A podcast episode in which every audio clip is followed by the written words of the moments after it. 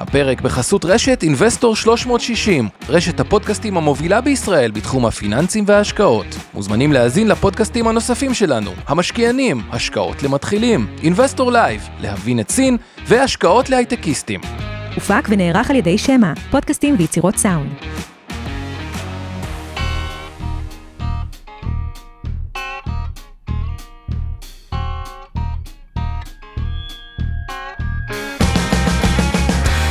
המשקיענים אבנר סטפאק ועומר רבינוביץ' בשיחה חופשית על התחומים החמים ביותר בעולם ההשקעות. ערב טוב, זה אבנר סטפאק. ערב טוב עומר רבינוביץ', מה שלומך? בסדר גמור, אז ככה, קודם כל יום דרמטי היום. אנחנו עושים פה את הפודקאסט תוך כדי זה, האמת דרמה אפשר להגיד רק לגבי מה שקורה בארץ. דרמה רגע אני אגיד בשוק ההון, כדי שיהיה את ההקשר הנכון. ודיברנו על זה קצת השבוע שעבר, על איזה חשש שלי שהמשקיעים הם, שורה תחתונה, משקיעים לא עושים הרבה פעמים תשואות טובות, כי הם מקבלים החלטות לא נכונות. וכרגע ההחלטה של כל המשקיעים היא להתמקד סוג של, או הרבה מאוד כסף זורם לכספיות סלש פקדונות טווח קצר, ו... מתחילה להיווצר שם בעיה בכל יום שאני רואה שעובר, שהיא בסוף יש איזשהו סיפור שהוא נזנח, זה שהכלכלה טיפה מאיתה, והאינפלציה טיפה מורידה אה, ראש, או, או אין כזו אינפלציה כמו שכבר חושבים, ושני הדברים האלה ביחד, עלולים להוביל למצב, שנרחיב עליו בהמשך, לפני זה יהיה לנו פיית המכפילים וקצת אה, עדכונים שאבנר מהשטח, אבל עלולים להביא למצב שבו המשקיע מוצא את עצמו שהפיקדון החמים והנעים בעוד שנה מהיום כבר לא נותן את מה שהוא חושב. אג"חים כבר יהיו אחרי מסע עלייה כי איפה שעדיין יש נקרא לזה בשר או תשואה עודפת טיפה מרווחים שנפתחו יתחילו גם המרווחים להצטמצם וגם התשואה האבסולוטית כל העקום ירד כלפי אה, מטה. אה, ומחירי המניות יהיו קצת יותר גבוהים, וסימן לזה ראינו היום, שכאילו האינפלציה בארה"ב הייתה קצת נמוכה, האג"חים הארוכים עולים מאוד חזק, כלומר, מי שהיה בפיקדון פספס את העלייה באג"ח היותר טווח בינוני ארוך, מי שהיה בפיקדון פספס את העלייה החזקה שהייתה אה, במניות, ולמעשה, כשהוא ירצה לבצע שינוי בהמשך, הוא ימצא את עצמו במצב שגם שוק האג"ח יותר גבוה, גם שוק המניות יותר גבוה, והוא די עובד עצות. אז ככה, זה איזשהו נרטיב אחד שמקבל כל הזמן עוד חיזוק קטן ועוד חיזוק קטן. אבל לפני זה אבנר אליך, לפני שכלכלה, תן קצת עדכונים מהשטח, שבוע אתה עושה הרבה, מה... פינת העדכונים מהשטח, מה שנקרא. טוב, היום אנחנו כמובן נעשה את זה יותר קצר. בהדרגה אנחנו רוצים אה, לא אגיד לחזור לשגרה, אני שונא את הצמד מילים האלה, אבל, אה, אבל כן להתעסק יותר בכלכלה, בכסף שלכם, במה קורה בארצות הברית, אה, עוד מעט נגיע לזה, כי זה באמת יום דרמטי גם עם עליות חדות שם במניות, והדולר אצלנו מתרסק, אבל לפני זה, כמו שאמרת, קצת אה, תובנות מהשטח, נקרא לזה ככה, אז אני ממשיך להסתובב ברחבי מדינת ישראל, הייתי באילת, הייתי, איפה עוד הייתי השבוע, הייתי כמובן שדרות כרגיל, אני כבר אה, קונה בית שם עוד רגע, אה, ומסתובב הרבה בשטח, בצפון, המון בצפון, גליל גם במערבי. אני אתמצת את זה ככה, הצבא בסך הכל אה, נראה שמתמודד בצורה מצוינת עם האירוע, לא רק מבחינת הלחימה, כן, יש קורבנות לדבר הזה, זה אף פעם, אף אחד לא חשב אחרת בכניסה קרקעית. אבל בוא נגיד שזה נראה יחסית בסדר. הלוגיסטיקה הולכת ומשתפרת בתוך הצבא, אנחנו רואים פחות את הטענות האלה על חסר לי שכפ"ץ קרמיס מאשר כל מיני ציודים. זה לא משהו סודי שאני אגיד שכבר שחררו חזרה לא מעט אנשים ביממות האחרונות, זאת אומרת אנחנו כבר לא באותו סטרס שהיינו בו לפני uh, שבועיים שלושה חודש שהתחילו uh, כל צווי השמונה למאות אלפי חיילים כמו שפורסם. ובסופו של דבר, אני אגיד ככה, ההרגשה שלי זה שאנחנו, החזית הזאת הולכת ומסתדרת, וגם אם תהיה חזית לבנונית אז אנחנו בסדר בצבא, כרגיל הבעיות זה האזרחים. הבעיה מספר אחת זה בריאות הנפש, לכן אני הולך להקים שם מיזם, לא לדאוג, אני לא הולך לשנורר מכם, אני ועוד כמה אנשים אה, הולכים להביא את הכסף ביחד עם אה, ג'וינט ואני מקווה גם משרדי הממשלה, אה, שיטפל בכל הנושא הזה, כי זה הבעיה מספר אחת, הולכים להיות פה כמויות ענקיות של ישראלים, גם אזרחים, בעיקר אזרחים, גם חיילים, עם פוסט טראומה ענקית מאירוע הזה, כל אחד מכם מכיר את התופעות ואת האנשים, אני אתן כמה אנקדוטות מאילת. כמו שאתם יודעים באילת יש עשרות אלפי מפונים, גם משדרות אבל גם מקיבוצים מושבים. והגעתי לעיר ואני רואה ככה, העיר מפוצצת ברמות שאי אפשר לתאר, זאת אומרת זה יותר מפסח ואוגוסט, כן, אין, אין, כמעט אין למצוא חדר, המלון היחיד שאגב מזכיר חדרים בכלל חיצונית זה רויאל ביץ', כל, ה, כל העיר מלאה מפונים. אז אמרתי אני אגיע, נראה את כולם, אני מגיע לטיילת, וואלה אין נפש חיה, אבל אני אומר זה לא מסתדר, העיר מפוצצת, אין אף אחד, כאילו אין חדר לישון. ואז uh, אני מבין שבעצם כולם במלונות, עכשיו אני אחראי על שני קיבוצים במרכאות, מיטב לקחה לעצמה את הלאומים ואני באישי גם uh, צירפתי את עין השלושה, אז אני מגיע למלון שנמצאים פה קיבוץ רעים וקיבוץ הלאומים, עכשיו זה קיבוץ uh, עין השלושה. זה קיבוצים די צעירים, זאת אומרת יש שם הרבה משפחות עם ילדים וכולי, ואתה מגיע למלון ואתה יושב שם כל היום, אתה רואה שאשכרה אנשים בדיכאון, הם יושבים בחדרים סגורים, הנוער לצערי באופן כללי, לא ספציפית שם, רק אה, מתחיל, אה, נקרא לזה להסתבך לגלות כל מיני התנהגויות בעייתיות בערבים, בטיילת, מתחילים כל מיני אה, גלישה לאזורי סמים ואלימות ובעיות אחרות. אנשים מסוגרים בחדרים, באתי אני רואה בריכות של המלון ריקות.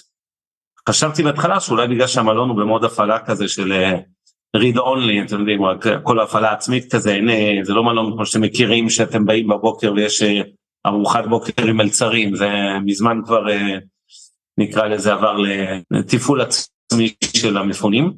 ושאלתי, חשבתי שאולי בגלל שהם מנסים לחסוך כסף אז הם מצילים וסוגרים את הבריכות, אמרו לי לא, הבריכות פתוחות אפשר ללכת, גם אגב הטמפרטורה שם חמה, זה לא פה והמים סבבה. פשוט אנשים לא רוצים נפשית, אין להם חשק ללכת לבריכה. יושבים בחדרים, הייתה שם הופעה, אני לא, לא רוצה להעליב את הסלב, אבל מישהי מאוד מוכרת שהופיעה שם לילדי הכוכבת כזו מוכרת. בקיצור, כל היום מודיעים שבחמש היא מגיעה, ובחמש לא היה בן אדם. יש לה במה בלובי, בחמש ורבע הגיעו איזה שבעה ילדים שהיה נראה שכאילו מהאי נעימות, שהיא לא תופיע מול אפס, אז דאגו לכמה ילדים כדי שתהיה הופעה. ואני מניח שם שהיא גם התנדבה וכולי.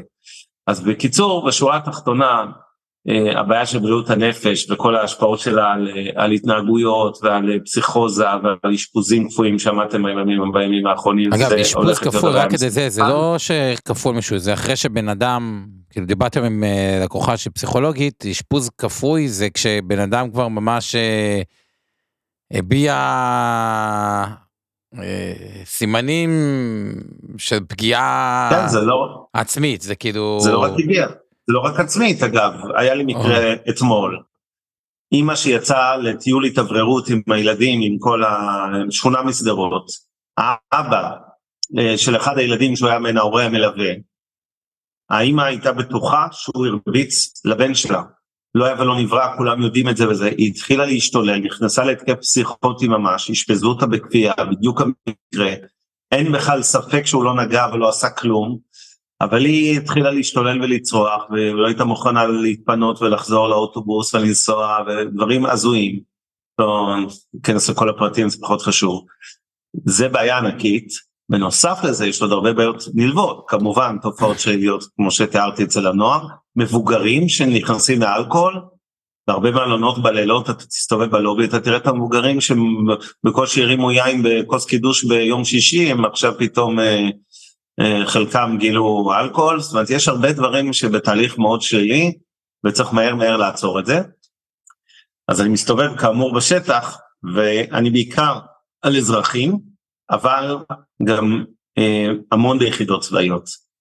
ואני חייב להגיד משהו על נושא המגזר החרדי, שכידוע אצלנו זוכה להשמצות רבות בשנה החולפת גם סביב הגיוס, ומצד שני תמיד מביאים את הדוגמה של זק"א. אז אני דווקא רוצה קצת לגמד את הדוגמה של זק"א, שהם אנשים שעושים עבודה קדושה, אבל בסוף זה כמות מוגבלת של אנשים.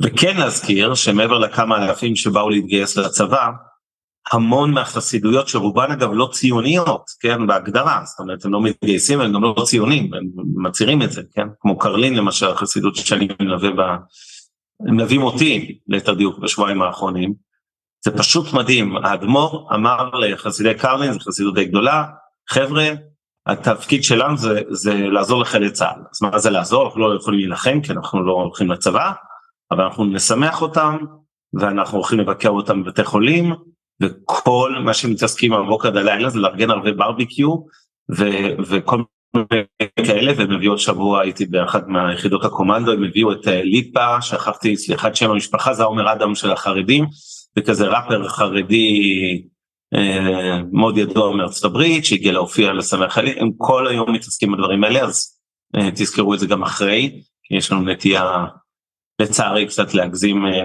לשלילה נקרא לזה. עם החרדים. ועוד דבר מקסים, פגשתי, אני פוגש המון חיילים, חיילות, חיילים. ויש סצינה, אני לא יכול להזכיר את השמות של כל אחד מן הסתם, ופה זה גם רגיש, בגלל התפקיד שלה, שפשוט הדהים אותי לראות, כאילו, איך אמ, בחורות צעירות שמנהלות היום את ה...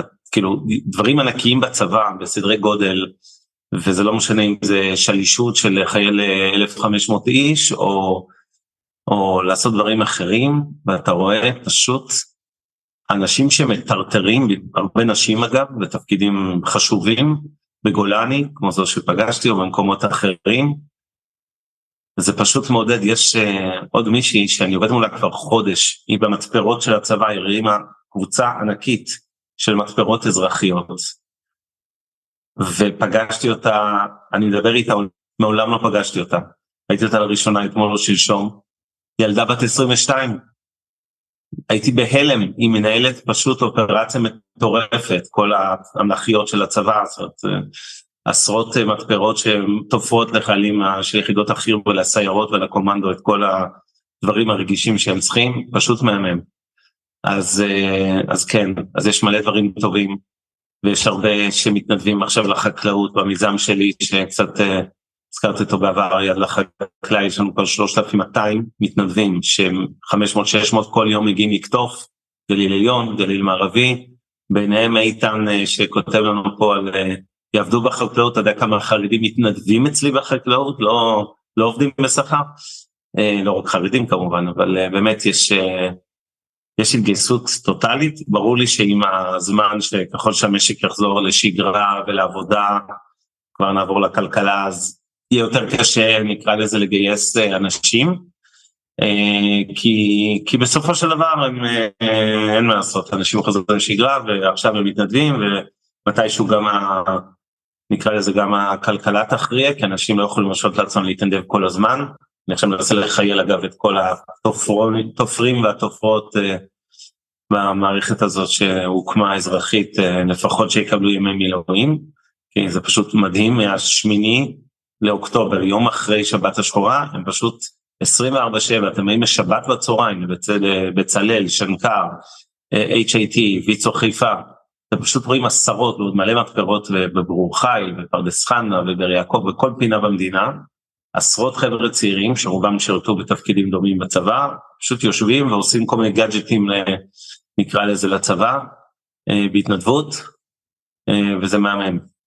אז אה, אני רוצה טיפה לנסוך אופטימיות למרות כל מה שאמרתי על העניין של בריאות הנפש שזה המלחמה הגדולה הבאה שלנו ולהגיד לכם שאנחנו לא רק ננצח זה כולנו יודעים עזבו את הסיסמה זה גם קורה במציאות אלא כמה שאנחנו עכשיו בדיכאון כללי ואני יודע שאנשים אין להם חשק לכלום ו... וכולי אני מאוד אופטימי שאנחנו נצא מהאירוע הזה באמת מחוזקים, כן יש לנו בור, בור לא קטן אה, של ה aftershock של המלחמה של, ושל כל השבת השחורה הזאת, וכמו שאמרתי יהיו פה הרבה הרבה התעסקות בבריאות הנפש, אבל יהיה גם restart חיובי למדינה הזו בהרבה היבטים, אני לא מדבר על הפוליטיקה דווקא, אלא על הסקטור הציבורי, הרבה, הרבה דברים שהיו פה שלא עבדו נכון וצריך לתקן אותם, אנשים שמרוויחים בסקטור הציבורי משכורות עלובות, אה, פסיכיאטרים ופסיכולוגים בשירות הציבורי 40 שקלים לשעה, עובדות סוציאליות או אחראיות 50 שקלים, 52 שקלים לשעה, זה, זה, זה פשוט הזוי, כאילו שליח בוולט מרוויח יותר מפסיכולוג שלמד שבע שנים.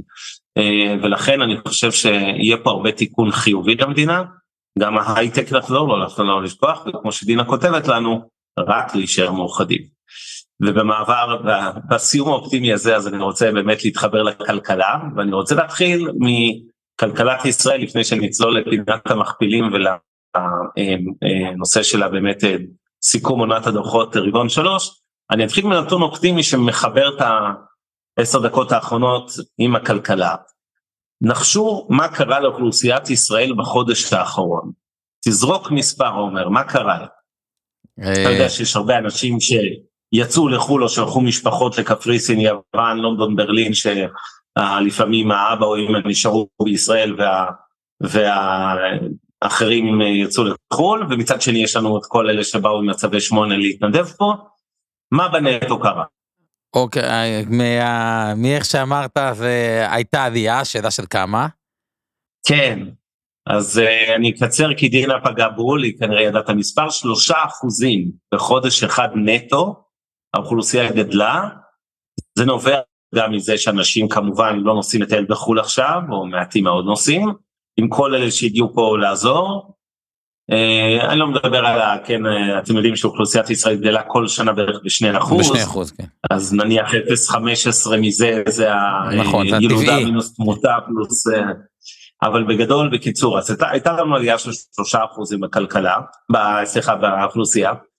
עוד נתון חיובי, אתם זוכרים, דיברנו שבוע שעבר על כרטיסי אשראי. כרטיסי אשראי היו בצניחה חופשית, גיוצים מכרטיסי אשראי של הישראלים באופן טבעי, ירדו ב-32 אחוז נכון ללפני בערך עשרה ימים או שבועיים. זאת אומרת, מה זה ירדו? לוקחים שבוע, משווים לשבוע מקביל בשנה הקודמת, שכמובן בניטרול חגים אם בדיוק נפלו או כאלה, ורואים מה קרה לגיהוצים, והגיהוצים ירדו אז ב-32 אחוז למרות עלייה חדה בסעיף המזון, זאת אומרת, יכול להיות שאפילו בניטרול המזון זה ירד אולי ב-40 אחוז. כרגע, אה, הנתון המעודכן מלפני כמה ימים מראה ירידה רק של עשרה אחוזים, שזה מאוד הפתיע אותי ההתאוששות המהירה הזו ממינוס 32 למינוס 10, אפילו כמעט לא נראה לי אמין.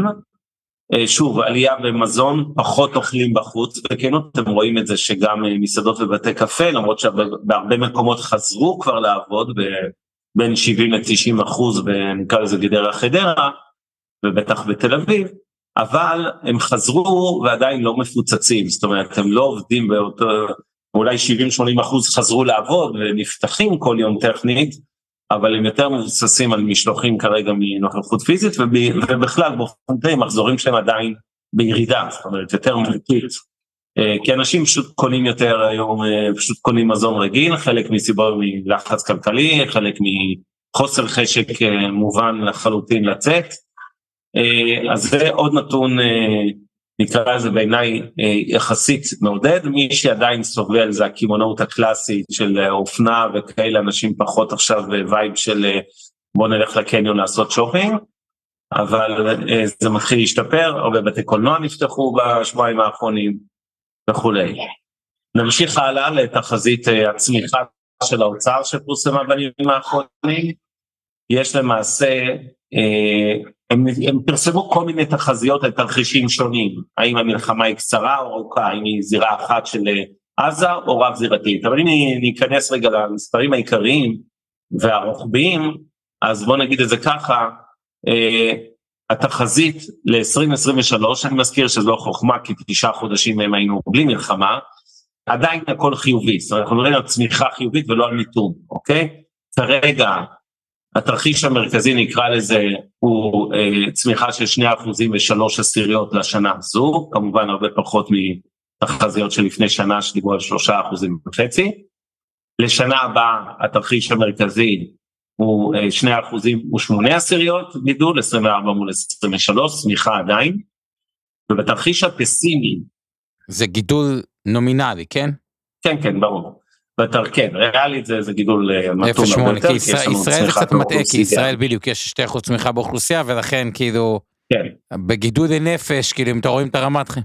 כן, בתרחיש הפסימי לשנת 24 הם מניחים צמיחה של 0.7 אחוז, שריאלית זה אפילו שלילי כמובן, בניכוי הגידול באוכלוסייה, ומה הם מגדירים תרחיש שלילי, או מלחמה רב זירתית, כלומר כולל לבנון ממש, על מלא, לא מה שעכשיו אנחנו רואים, למשך שלושה חודשים, או לחילופין מלחמה ארוכה בזירה אחת של עזה, זאת אומרת שנה בעזה או שלושה חודשים ושניהם ביחד, זה התרחיש הפסימי. שוב, תזכרו זה תחזיות, זה משרד האוצר, זה לא עובדות ונתונים, אבל אין ספק שאנחנו באופן טבעי כרגע באיזשהו V-shape כזה ובחלק השלילי של ה-V, כלומר בצניחה. אה, אני חושב שהמשק הישראלי התאושש מהר גם מהמלחמה הזאת, למרות שכרגע זה לא נראה ככה בתחושה של הרבה מאוד אנשים, אבל אנחנו עם עם זיכרון קצר ואנחנו חוזרים לצרוך וחוזרים לבלות ולצאת, ובסופו של דבר אני חושב שאנחנו נראה התאוששות אה, מהירה בכלכלה. לגבי צד ההוצאות והתקציב, צריך להגיד, זה, זה נושא מאוד חשוב. אה, ועוד רגע ניגע גם בשוק התעסוקה, שאני בטוח שמטריד רבים מהמאזינים והצופים שלנו. אז אני אגיד ככה, אה, התקציב בעצם כרגע, כל צד ההוצאות הוא בבלאגן, בהכנסות זה קל להבין, יש ירידה בהכנסות ממיסים, לא מעט עסקים סוג, אה, כמובן לצערנו לא עומדים בנטל, הרבה עסקים שחלקם כבר היה להם בעיות לפני, אבל המלחמה הזאת מכריעה אותם לרצפה, שבוע דיברתי עם איזה משק אורגני בדרום, ענק, שהוא כבר היה בקשיים לפני, אבל זה פשוט גומר לו את האירוע.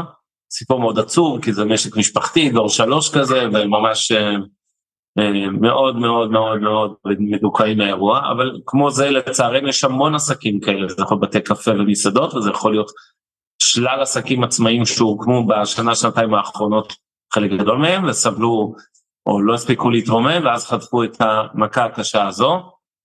אה, כל צד ההכנסות בתקציב אפשר אולי יותר לצפות אותו, הבעיה היא לצד ההוצאות. כי מה בעצם קורה לנו בצד ההוצאות?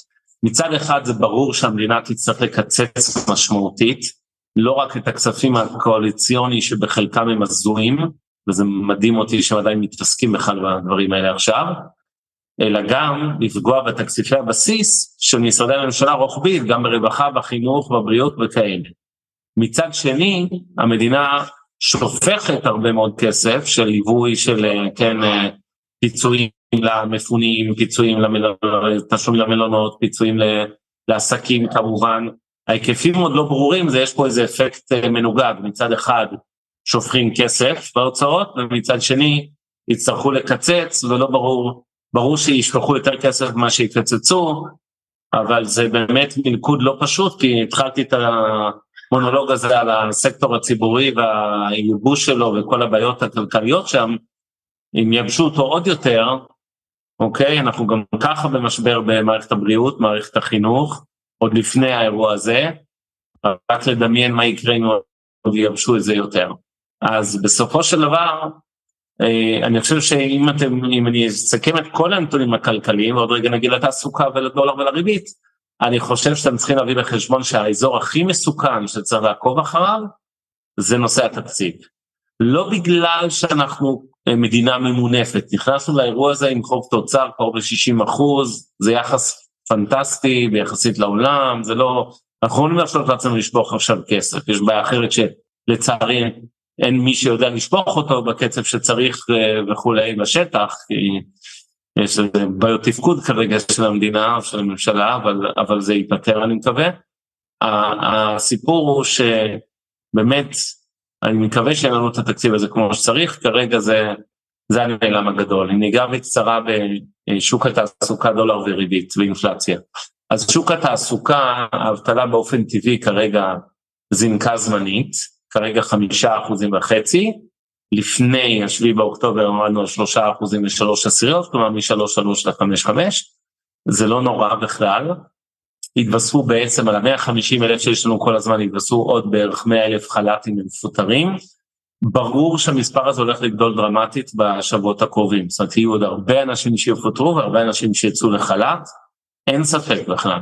בהנחה שהמלחמה לא תיגמר מחר בבוקר, אז, זה אירוע של עוד כמה חודשים שהמספרים של שוק העבודה אה, ירדו לרעב, זה כמובן מקרין על הצריכה הפרטית, כי מי שאין לו ביטחון תעסוקתי, שהוא לא עובד, או חושש שהוא לא יעבוד, או חושש שיוציאו אותו לחל"ת, מטבע הדברים הוא גם לא רץ עכשיו לקנות לא רק דירות, אלא גם לא אה, תנאי בילויים והוצאות אחרות, ואתם מכירים את התופעה שהרבה צעירים עכשיו עוזבים את תל אביב והרבה מאוד ערים בגוש דן, את הדירות השכורות וחוזרים להורים. יש אלף ואחד הסברים לזה, לא ניכנס, אבל בשורה התחתונה יש לזה השפעה כלכלית, שלילית כמובן. אז זה המקום היותר עצוב ומדאיג, אבל שוב, אני לא חושב שאנחנו הולכים עכשיו שנים של אבטלה.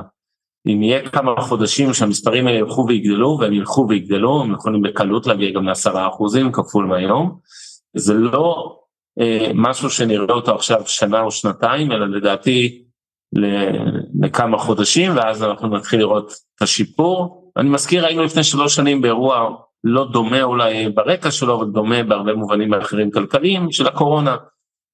וגם אז היה נראה סוף העולם, ואין סוף ישראלים היו בחל"ת ואבטלה, וחזרנו לעצמנו. אז uh, אני חושב שזה גם מה שיקרה פה. שווה לזכור מה שאבנר אמר באמת את ה... זה מחזיר אותי לנרטיב בסופו של דבר כאילו אני שם רגע את הכלכלה ואני שם רגע את השוק ההון הישראלי. אז בסופו של דבר מה שהרבה חברות בשוק ההון הישראלי אגב זה נכון גם לגבי השוק ההון האמריקאי. הם הצטיידו כבר באג"חים לטווח ארוך וכרגע אם הנרטיב שישלוט בעקבות כל מה שאבנר אמר כלכלה קצת יותר אה, נקרא לה סופט חדשה. ואינפלציה יותר נמוכה, תוסיפו לזה גם את השקל שמאוד התחזק לאחרונה, שהוא עוד גורם שאמור לדכא את האינפלציה. אגב, ספציפית כל מה שאבנר אמר לגבי כל הצעירים שעוזבים את תל אביב ועוברים להורים, זה גם קצת מוריד את מחירי השכירות, שזה היה אחד מהאשמים המרכזיים באינפלציה, אז אם שם תהיה התקררות, זה עוד יותר אולי תהיה אינפלציה יותר נמוכה ממה שחושבים. ואז אין סיבה, אולי נגיד הוא יעשה את זה מיד, כי הוא חושב, רגע, אני אחכה, יציבות, נראה, כן לבנון, לא לבנון, אני, הוא, הוא לא יודע מה לעשות, אז אולי הוא לא יעשה את זה, אבל בהנחה שיירגע, אין נרטיב יותר להעלאת ריבית. כלומר, אני חושב שאנחנו מדברים על אה, הפחתת ריבית, וכאילו, יש כל מיני פחדים, מה עם אמריקאים, מה עם זה, אבל אמיתי, אין סיבה שהריבית תישאר גבוהה בשוק תעסוקה חלש, ועם אינפלציה, שיכולה להיות אה, אה, נמוכה או להפתיע בוא נגיד כלפי מטה. כן אז אני רוצה להתחבר לנושא של הריבית ולהגיד כמה דברים. אתם מכירים את תזה הבסיסית שלי כבר שנתיים אני מדבר על זה שנה וחצי שהריבית תרד לאט ומעט וייקח לה הרבה זמן עד שהיא תרד וזה היה לפני האירוע הזה.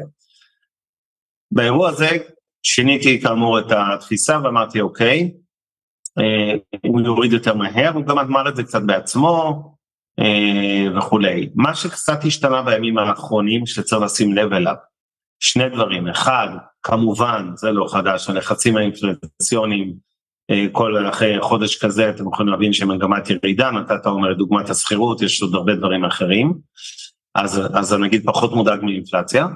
והדבר השני שצריך להגיד לגבי הריבית, אה, זה שהנגיד מוכר דולרים, כרגע כנראה שאין מכירות מתחת לארבע או כמעט שאין, אבל שימו לב שהדולר כרגע היום אחרי המסחר ירד מ-3.80 אפילו ל-3.76 אוקיי? שלושה שקלים 76 אגורות אני מזכיר לכם כבר היינו מעל 4 שקלים רק uh, החודש 4.08 כן? לפני פחות מ-4.08 בשיא של שיא של הרבה שנים.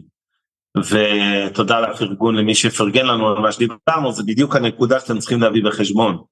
שהדולר בבסיס שלו, מעבר לזה שצריך להגיד בכנות, חלק גדול מהירידה הזו היה בגלל ירידה עולמית. אם היינו מנטרלים את החלשות הדולר בעולם בשבוע האחרון, הדולר היה היום על בין 3.90 ל-3.92, אוקיי?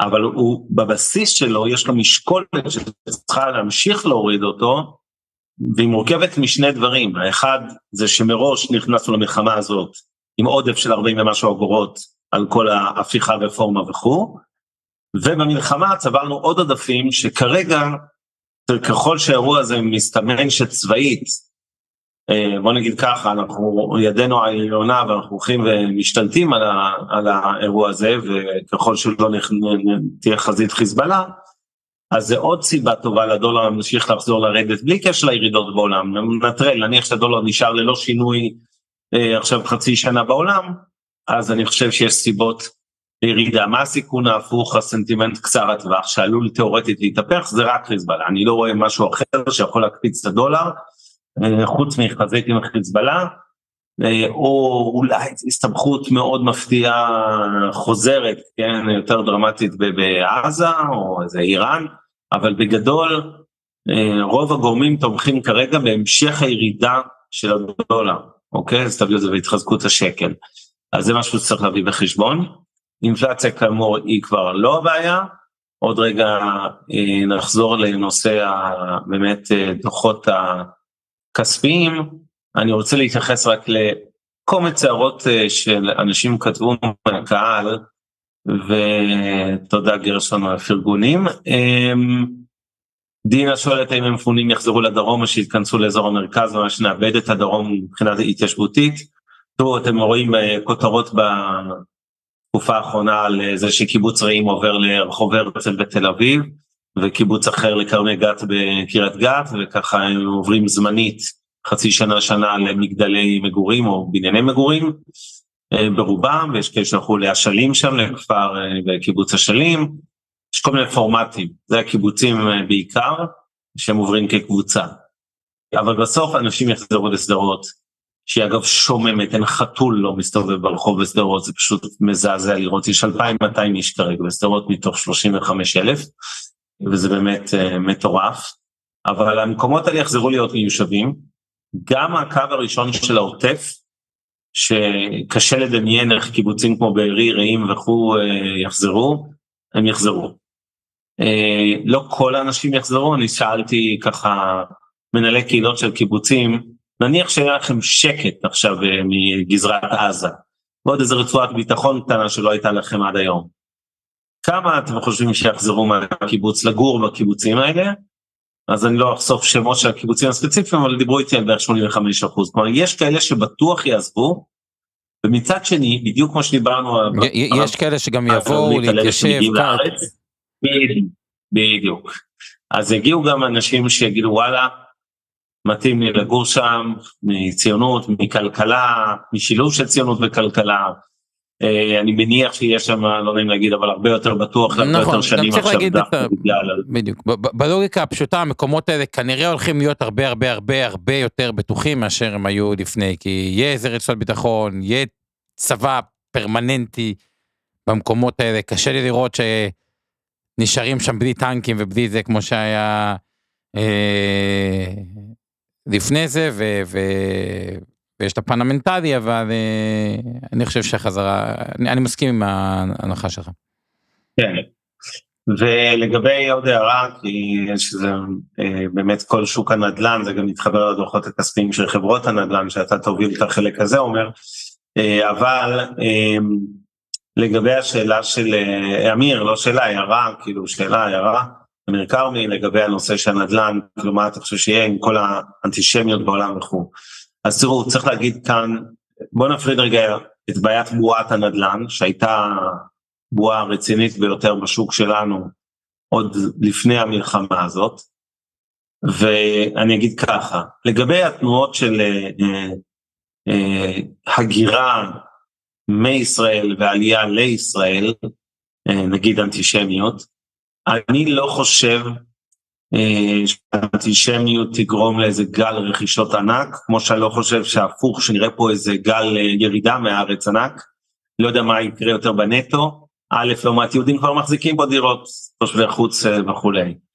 ב', בסופו של דבר, אה, במערב, באירופה, בארצות הברית וכולי, עם כל זה שיש כרגע חד משמעית עלייה באנטישמיות, אנחנו רואים את כל הנתונים, לא רק את הסיפורים הספציפיים, אה, זה לא כותרות צהובות, זה אמיתי דינה, אבל זה לא, להערכתי, זה לא יגרום לאיזשהו גל רכישות גדול, כי שוב, צריך להגיד בחשבון, אנשים לא מפגרים, הם כמעט כל יהודי באשר הוא בעולם קונה דירה ברבע, חצי, שני שליש מחיר מאותה דירה שהוא קונה פה אה, בישראל, ולהחזיק דירה spare, אני לא חושב שנראה גל עלייה, אנחנו כבר נראה בנדל"ן יותר אנשים שקצת קונים אולי דירה כזה ליום סגריר, ונשארים בחו"ל, כמובן שתהיה עלייה בעלייה, אבל הכוונה בשוק הנדל"ן. זה יהיה בעיקר אנשים עמידים יותר, יהודים מחו"ל עמידים יותר, כמו שראינו בגלים קודמים שקונים בתל אביב ובנתניה את הדירות על הים ואשדוד וכולי,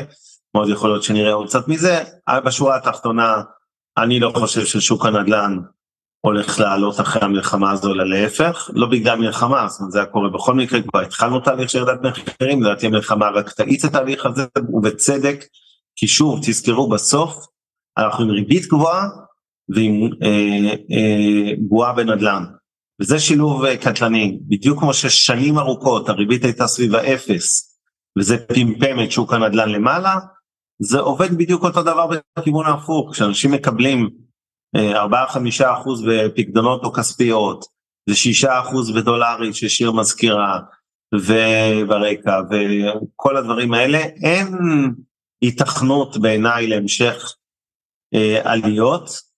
אה, בנדל"ן, להפך, אני חושב שנראה ירידה אפילו מואצת. אני לא קונה את הסיפור של ביקושים אה, כבושים שיר, תראי כמה אנשים עכשיו עוזבים דירות שכורות, הם כבר היו בחוץ והם חוזרים הביתה, אבל בסדר, אנחנו כנראה נשאר חלוקים, את חושבת שנראה פיצוץ למעלה? בוא נראה. Uh, בכל מקרה, לשאלתך, שיר, לפני שאני אעביר את המיקרופון לעומר, חזרה, uh, לשאלתך על ההשקעות הדולריות, הרבה אנשים נחשפו לכספיות דולריות, מן הסתם ירידת הדולר משפיעה על עוד רגל הערה צינית משעשעת של כרמי, אבל uh, ברור שירידת הדולר משתקפת, כן, בכספי דולרי, מצד אחד הריבית היא באזור שישה אחוז. מפסידו כסף, נו. אבל מצד שני, ברור, זה צמוד לדולר, אז כשהדולר יורד, זה, זה, מאוד, זה כן. אחד לאחד בדיוק אגב.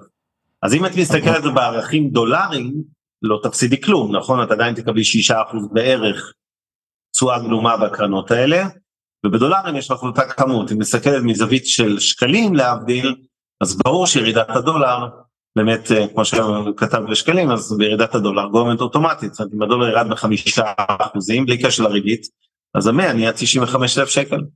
כן, אז בוא, בוא, בוא רגע נבין רגע באיזה נקודה הגענו לדוחות הכספיים, מה הנרטיב השלט, וגם אני אחרי זה שכמה חילוקים עם אבנר, אז אני אגיד את מה שהזכרתי. נתחיל גם קצת מישראל אגב. ולא הסכמתי, כן. אז, אז בוא נתחיל. אבל תתחיל דווקא מלחלוק עליי.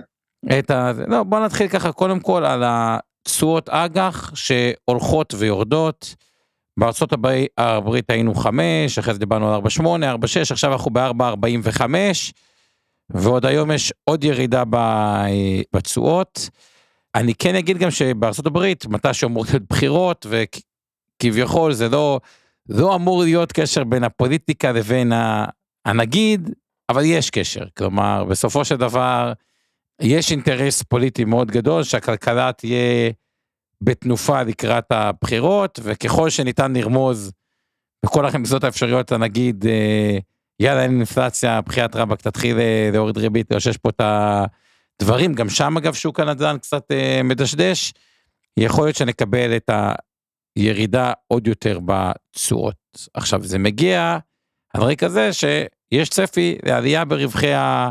חברות, אגב, ולא כזה עלייה קטנה, עלייה של כ-15 אחוז אה, שנה הבאה. אם מסתכלים על מכפיל הרווח הנוכחי של ה-S&P 21 ועל מכפיל הרווח העתידי 18, אז מפה מבינים שהרווח צריך לצמוח בכמעט 15 אה, אה, אחוזים, וזה הרבה.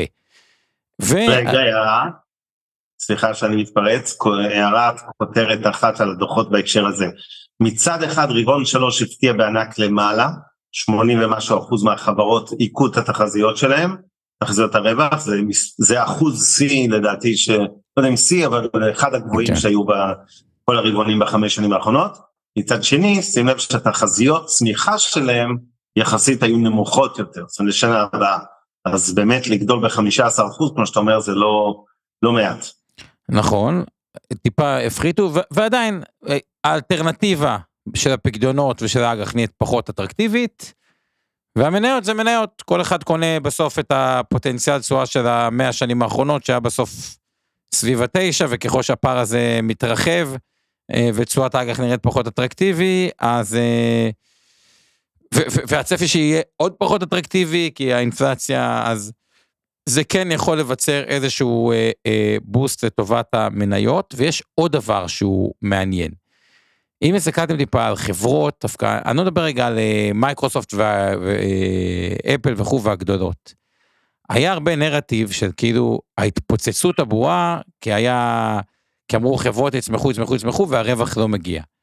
ופתאום רואים חברות, והזווית הישראלית פה היא בולטת, אה, כמו וויקס, מאנדיי, פייבר, וכו', סתם לוקח את זה כמייצג לעולם, עזבו דווקא את הזווית הישראלית, שזה חברות ישראלי related, הזנב הזה כן מתחיל לפעול. כלומר, אותן חברות אחרי 2021 שקיבלו את ה...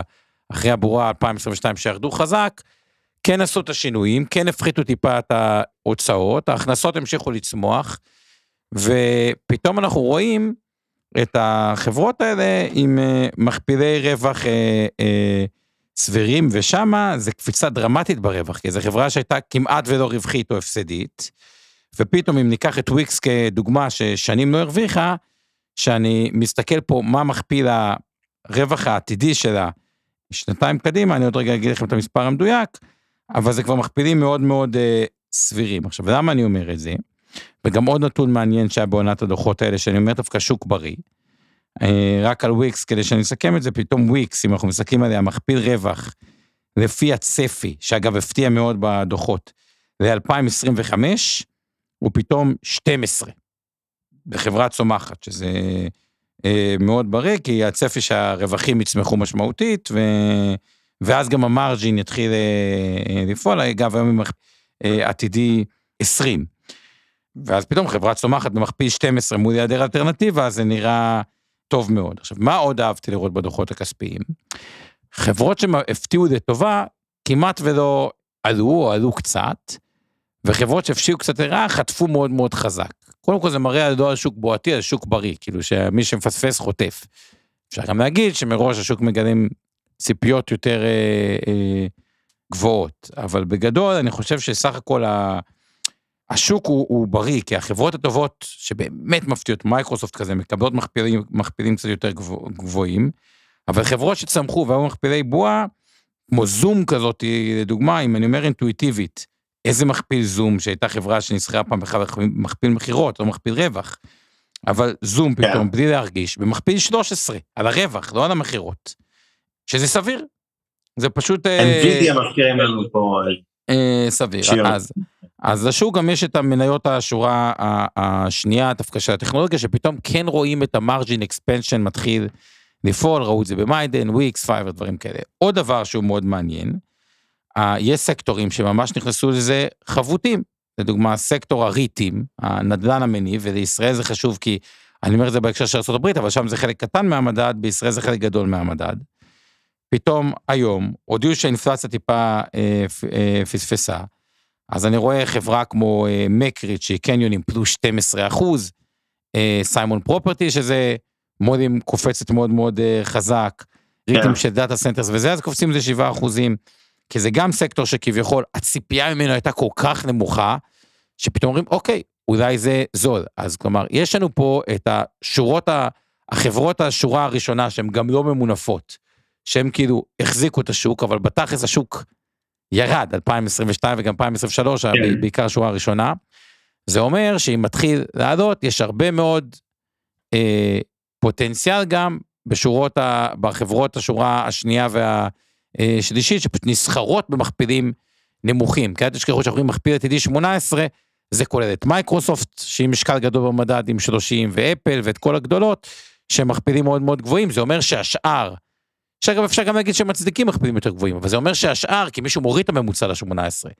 זה אומר שיש הרבה חברות שהן במכפילים הרבה יותר נמוכים, אה, וגם יש איזשהו עיוות, כי פתאום אתה אומר, רגע, נדל"ן, הוא עושה תשואה, אז אם ניקח את אה, CCI, חברה בשם קראון קאסל, שהיא באמת, יחסית, אתם יודעים, אה, ריטים של אה, אנטנות ושל 5G, אחד השחקנים הגדולים בעולם. אז פתאום מקבלים שם דיבידנד של ועדיין ההכנסות קצת עולות, נכון? לא הרבה עולות ויש קצת חוב, אבל עדיין דיבידנד של 6.5 אחוז, זה כאילו לא נראה כזה גרוע. אז זה בזווית בארצות הברית, שהגדולות יקרות, אבל אין מה לעשות, זה כל קרנות הפנסיה בעולם משקיעות בחברות האלה, ויש מעט מאוד חברות, תחשבו, כל מערכת הפנסיות העולמית מושתתת על, בין היתר, חברות גדולות, אז זה טבעי שזה נכסים, מה שנקרא, מאוד uh, מבוקשים, כי אין המון מייקרוסופטים, המון אה, NVIDIA, כאילו market leader ברמה הגלובלית, אין המון כאלה.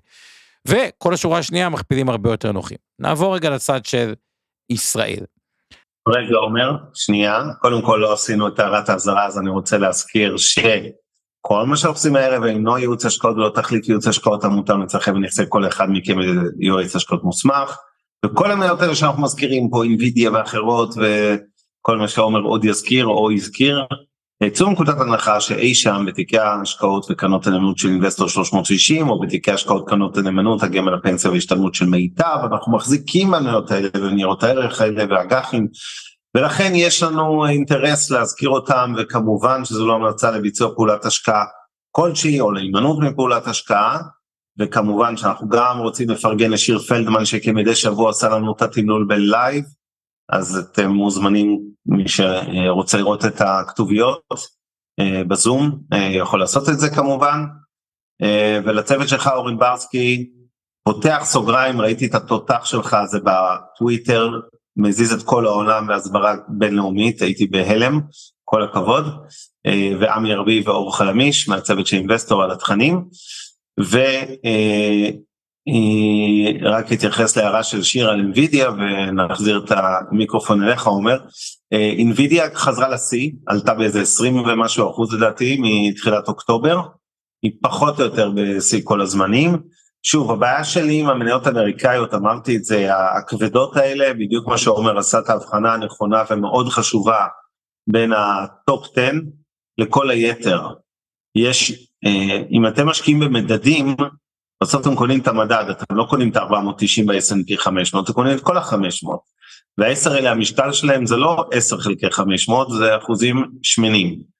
ויש לי אה, בעיה עם התמחור של מניות אמריקאיות הגדולות והמכפילים שם פשוט יקרים מדי, אני מסכים שיותר מעניין המניות שורה כן, שנייה עכשיו בארצות הברית. אני לא נכנס רגע יותר, אני לא נכנס יותר, לא.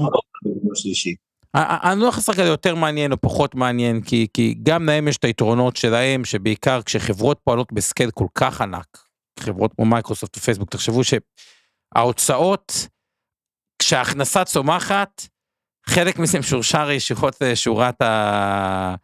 הרווח, אז יש שם את היתרונות שלהם. אני, אני דווקא התכוונתי, אבנר, יותר בהקשר של אוקיי, אם הגדולות כבר מתומחרות יקר, ובוא נגיד שהן מתומחרות יקר, אבל גם יכול להיות שהן מצדיקות את זה והן יהיו עוד יותר יקרות. כלומר, אני לא רוצה לצאת בהכרח נגד הגדולות, כי, כי יש את היתרונות שלהן. אני רק אומר, בקטנות, זה אומר שהן לא מכפיל 18, מכפיל הרבה יותר נמוך. ומכאן יכול להיות גל עליות יחסית חזק, כי, כי יש הרבה אה, חברות כאלה. עכשיו, עוד דבר נוסף ששמתי לב קצת בדוחות האלה, הזכרתי את זה לגבי אה, פייבר וכו', אבל שימו לב, שעוד תופעה שהייתה, זה התחיל בקורונה וזה המשיך אחרי זה אוקראינה ו, אה, וכו' וגם ריביות, תסתכלו נגיד מקרה שקרה בסולאר אדג' וגם אפשר להסתכל על טאוור הישראלית. טאוור הישראלית נגיד פרסמה דוח שטיפה פספסה בו. אה, ואז היא ירדה שישה אחוזים, ואז הייתה שיחת משקיעים, לדעתי זה היה באזור השעה חמש או חמש וחצי, כי בארץ זה עדיין היה מינוס שש, ופתאום היא עברה לפלוס שלושה אחוזים, או ארבעה אחוזים, עכשיו זה קיצוני, תחשבו, זה, זה, זה מהלך תוך יומי של עשרה אחוזים. עכשיו, מה אני רואה? אגב, סולארג' גם קופצת מאוד. עכשיו, עוד דבר שיכול לפעול לטובת שוק המניות, בכל הטרללת הזאת של שרשראות האספקה, שבינתיים הספיקו קצת להסתדר, אז היו הרבה חברות שהיה בהן עודף מלאי. בכל מיני אה, אה, תחומים אגב, גם בתחומי אה, השבבים אגב, הייתה חברה ישראלית לדעתי פולירם, שמה שקרה שם, ההכנסות, אז, אז היה לה, כאילו הם מוכרות ציוד לספקים, הרי הרבה פעמים אתה לא מוכר הכל בעצמך בחברה ישיר, אתה עובד דרך סוכני משנה. עכשיו סוכני משנה, כשהיה תקופה כלכלית טובה, ופחדו קצת שרשרות אספקה, הצטיידו טיפה יתר על המידה.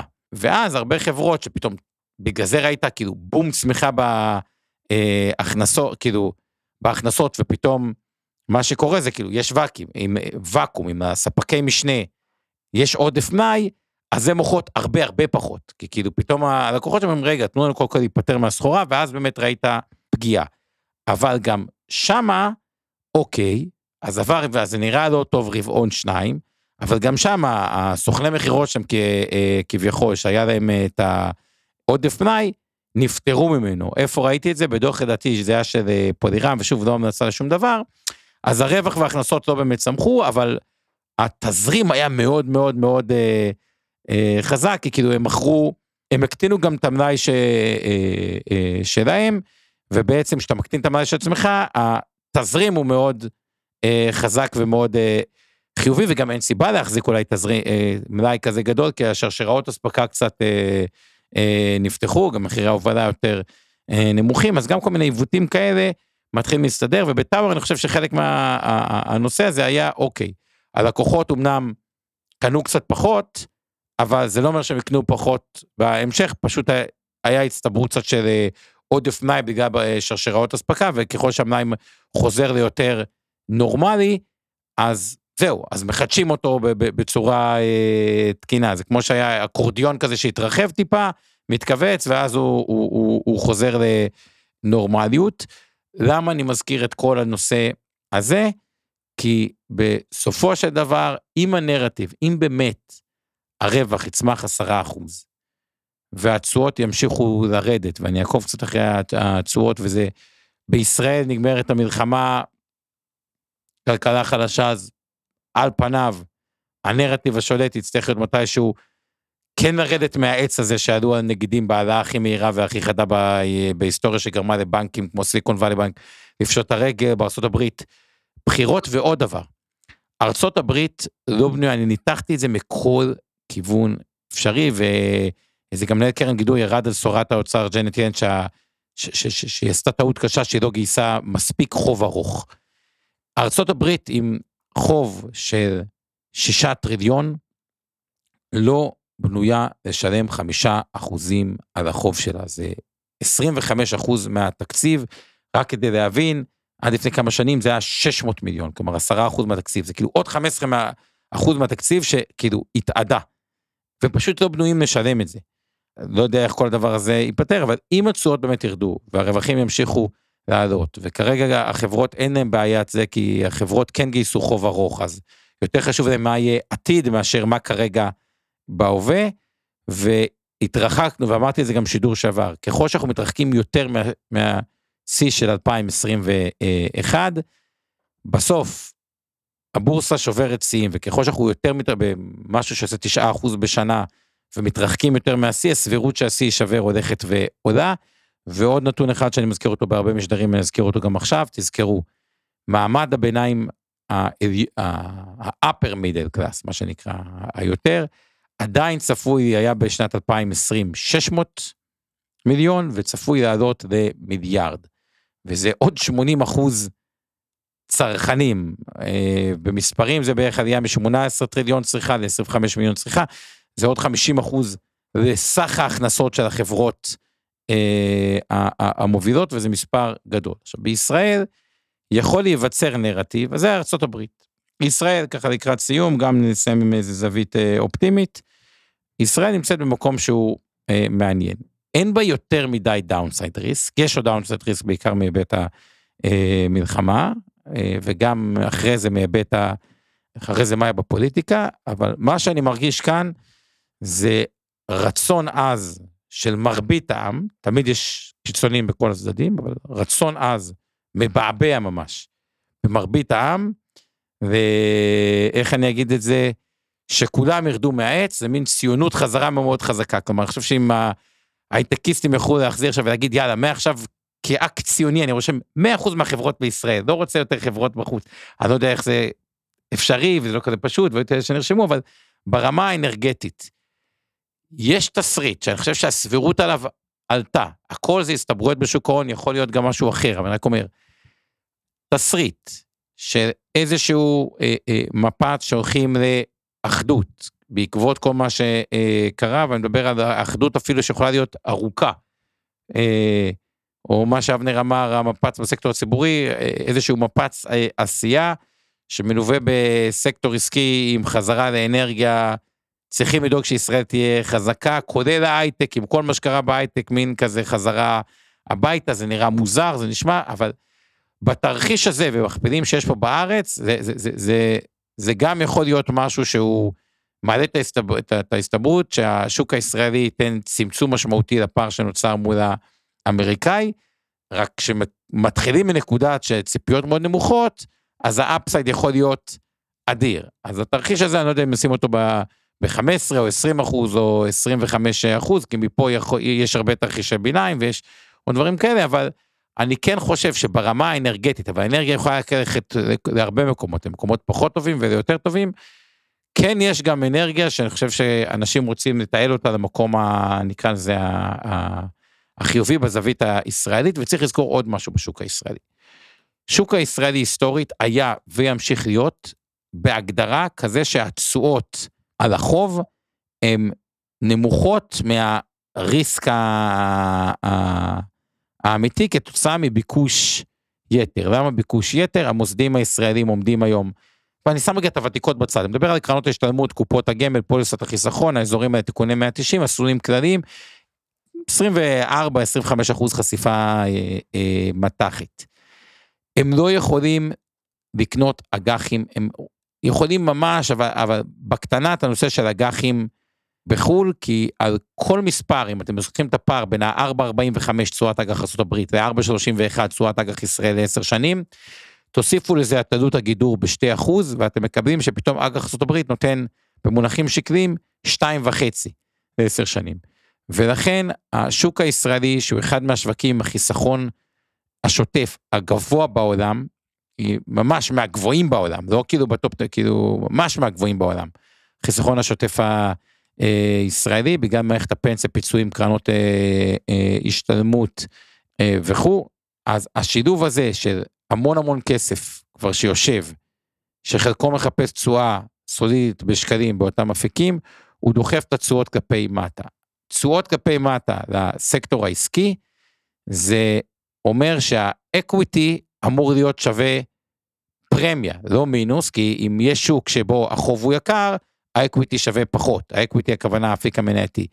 אם יש שוק שבו הוא יכול לגייס חוב זול, ובהנחה שיש לו מנהלים, נגיד אתה עוסק במיטב בפיתוח עסקי, אוקיי, יכול להיות שאתה עושה את זה טוב, יכול להיות שאתה עושה את זה אה, מצוין, יכול להיות שאתה עושה את זה פחות טוב, אני לא נכנס, אבל בוא נניח רגע שאתה, שמה שנקרא פיתוח עסקי שהמהות שלו זה capital allocation, capital allocation זה היכולת לקחת כסף ולהשקיע אותו במקומות שהקפיטל, בגלל זה קוראים לו קפיטל, אה, האלוקציית הון עושה תשואה טובה.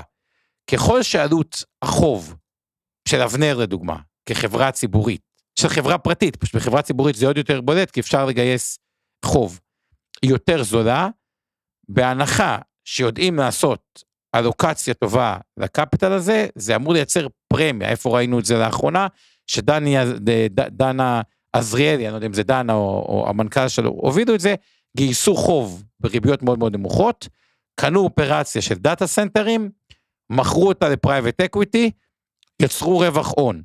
הסיבה שהם בכלל יכלו ללכת, כאילו מה פתאום הישראלים קונים data center ים בחו"ל, מאיפה הגיעו לזה?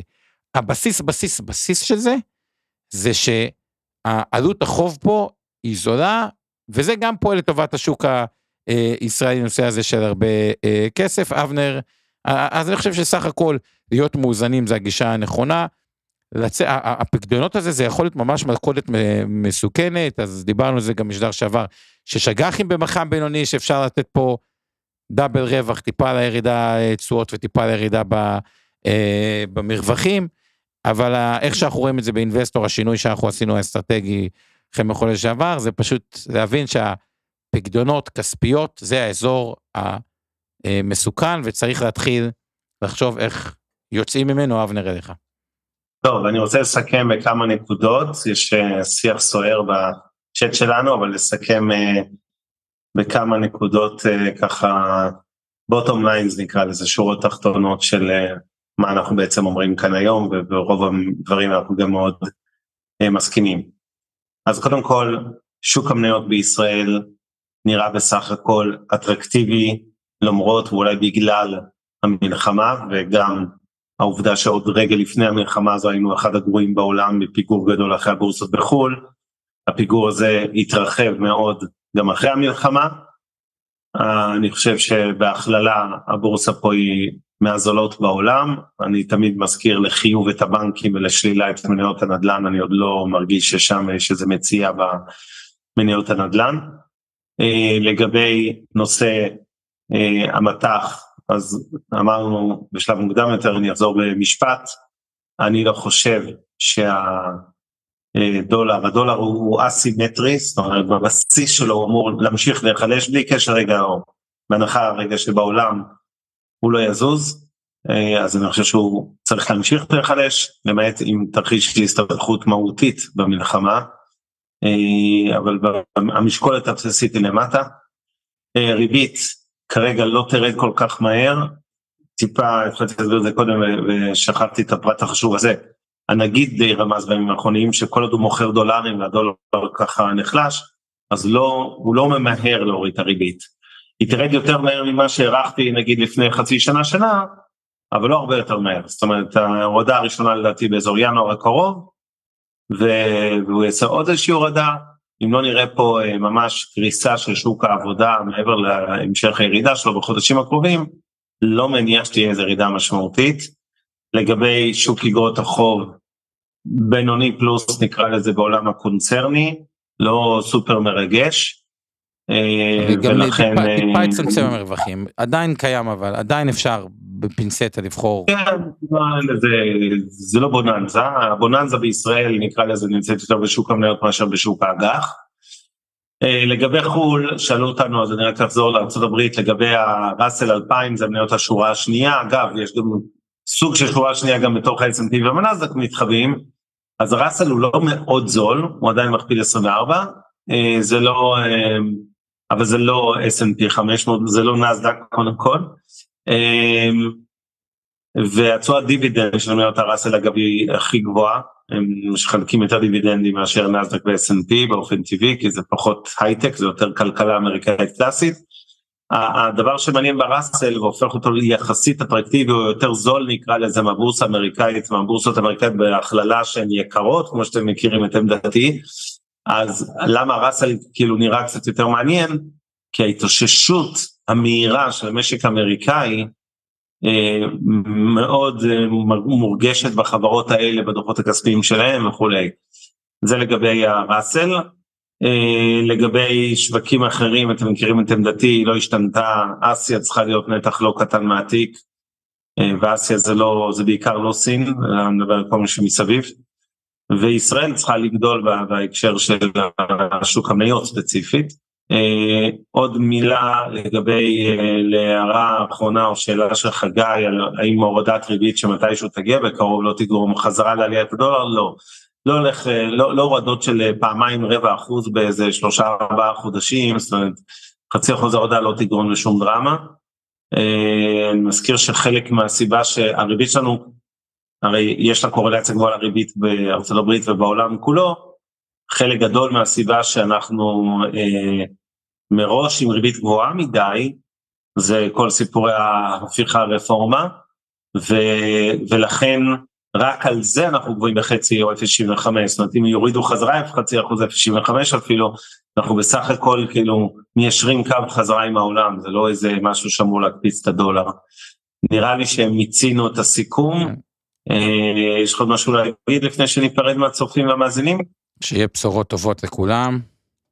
ושכחת את הדבר הכי חשוב. תעשו טוב, אני מזכיר לכולכם. יפה מאוד, כל שבוע תעשו טוב, זה יחזור עם ריבית ביג טיים. אתה אומר ריבית וריבית והצמדה, אתה יודע מה הבעיה במשפט שלך, הריבית, ההצמדה היום שווה הרבה פחות, ההצמדה שווה פחות. לפני שהריבית תרד, ההצמדה לא שווה, אבל לפני שהריבית תרד, תעשו יותר טוב עכשיו, תנצלו את הריביות הגבוהות, זה משתלם יותר. אז לילה טוב לכולם, תודה לשיר פלדמן, תודה לצוות שלך, ניפגש פה בשבוע הבא, ואנחנו ננצח. לילה טוב. מעוניינים ללמוד יותר על עולם ההשקעות? האזינו לפודקאסטים נוספים שלנו. המשקיענים, אבנר סטפאק ועומר רבינוביץ' בתוכנית אקטואלית עם כל מה שחם בעולם ההשקעות. Investor 360 Live, אורן ברסקי ועומר רבינוביץ' מארחים את בכירי שוק ההון ומבינים את הטרנדים החשובים לשנים הקרובות. להבין את סין עם יובל ויינרב, עם כל מה שרציתם לדעת על הענקית מהמזרח, השקעות להייטקיסטים עם צח איציק, שיבנה איתכם תוכנית כלכלית להגשמת החלומות שלכם, והפודקאסט ההשקעות למתחילים, לכל מי שעושה את צעדיו הראשונים בעולם ההשקעות.